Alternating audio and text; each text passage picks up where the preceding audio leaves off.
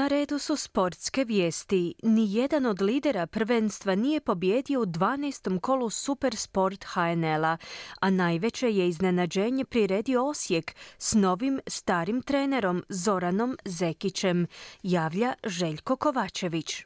U derbi utakmici ujedno i posljednjoj 12. kola HNL-a nogometaši Osijeka osvojili su sva tri boda na poljudu gdje su pobjedili Hajduk s 0-2. Petar Brlek bio je strijelac u 46. minuti, dok je Najlo Merović u 74. uz pomoć domaćeg vratara Lučića postavio konačnih 0-2. Hajduk je ostao na drugom mjestu s dva boda manje od vodeće rijeke. Osijek je također ostao na svojoj poziciji na petom mjestu. Ima bod manje od Dinama i Gorice te tri manje od Spličana. Rado bi kao i uvijek igrao napadački nogomet, ali to u ovom trenutku nije moguće, rekao u intervju prije utakmice. Trener Osijeka Zoran Zekić i tako pomalo zatvoreno i počeo utakmicu. Teška utakmica u svakom smislu po nas, igračima najteža, promijenili su već ne znam kojeg trenera u kratko vrijeme, dosta se toga izdogađalo.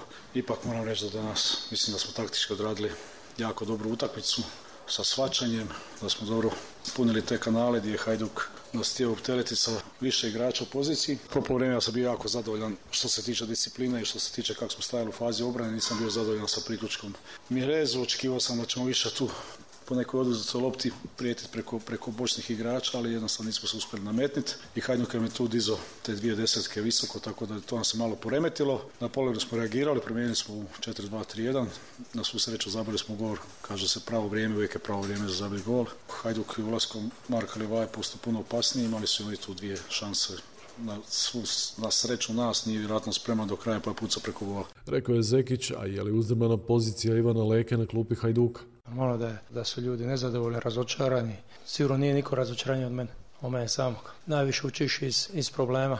Progutaj gorku pilulu, budi tu, prihvati kritiku i, i od sutra e, napravi sve da se digneš. U principu, jako težan poraz. Svima nama, meni je ogromno teško, jer šta ću pričati o emocijama, ali u sportu je to tako.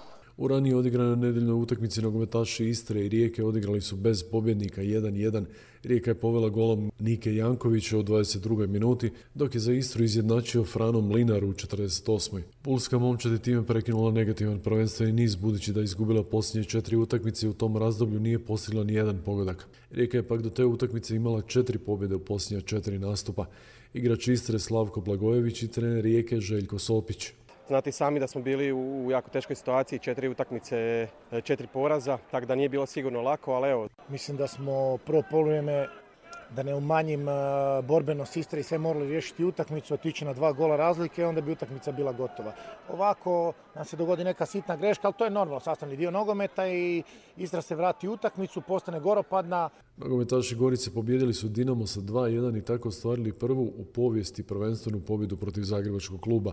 Dinamo je poveo golom Arijana Ademija u 63. ali je Gorica okrenula preko Nikole Vujnovića u 70. i Ante Mateja Jurića u sudačkoj nadoknadi utakmice. Trese se i klupa Dinamovog trenera Sergeja Kirovića, a zadovoljan je trener Gorice Dinko Jeličić. Uvijek postoji taj ljudski faktor, nažalost, da li prepoznaš situaciju ili ne, mi nismo prepoznali i jednostavno kapituliraš. Do zadnjeg momenta smo bili opasni i prije drugog gola smo imali nekakve situacije, tako da je to nekakva nagrada za sve ono što su prikazali i način i energiju koju su unijeli u ovu utakmicu. Nogometaši Varaždine i Lokomotive su odigrali bez golova, takvim rezultatom Varaždin je ostao šesti, Lokomotiva je sedma, osmi Slaven Belupo, deveta Istra, posljednji Rudeš. U prvoj utakmici 12. kola HNL-a Rudeš i Slaven Belupo su također odigrali bez golova u Krančevićevoj ulici u Zagrebu. Time je Rudeš došao do drugog boda u ovom prvenstvu, a momčad iz Koprivnice četvrti put u ovoj sezoni odigrala neodlučeno i produžila niz bez poraza na tri utakmice. Šporski pozdrav iz Hrvatske za SBS radio Željko Kovačević.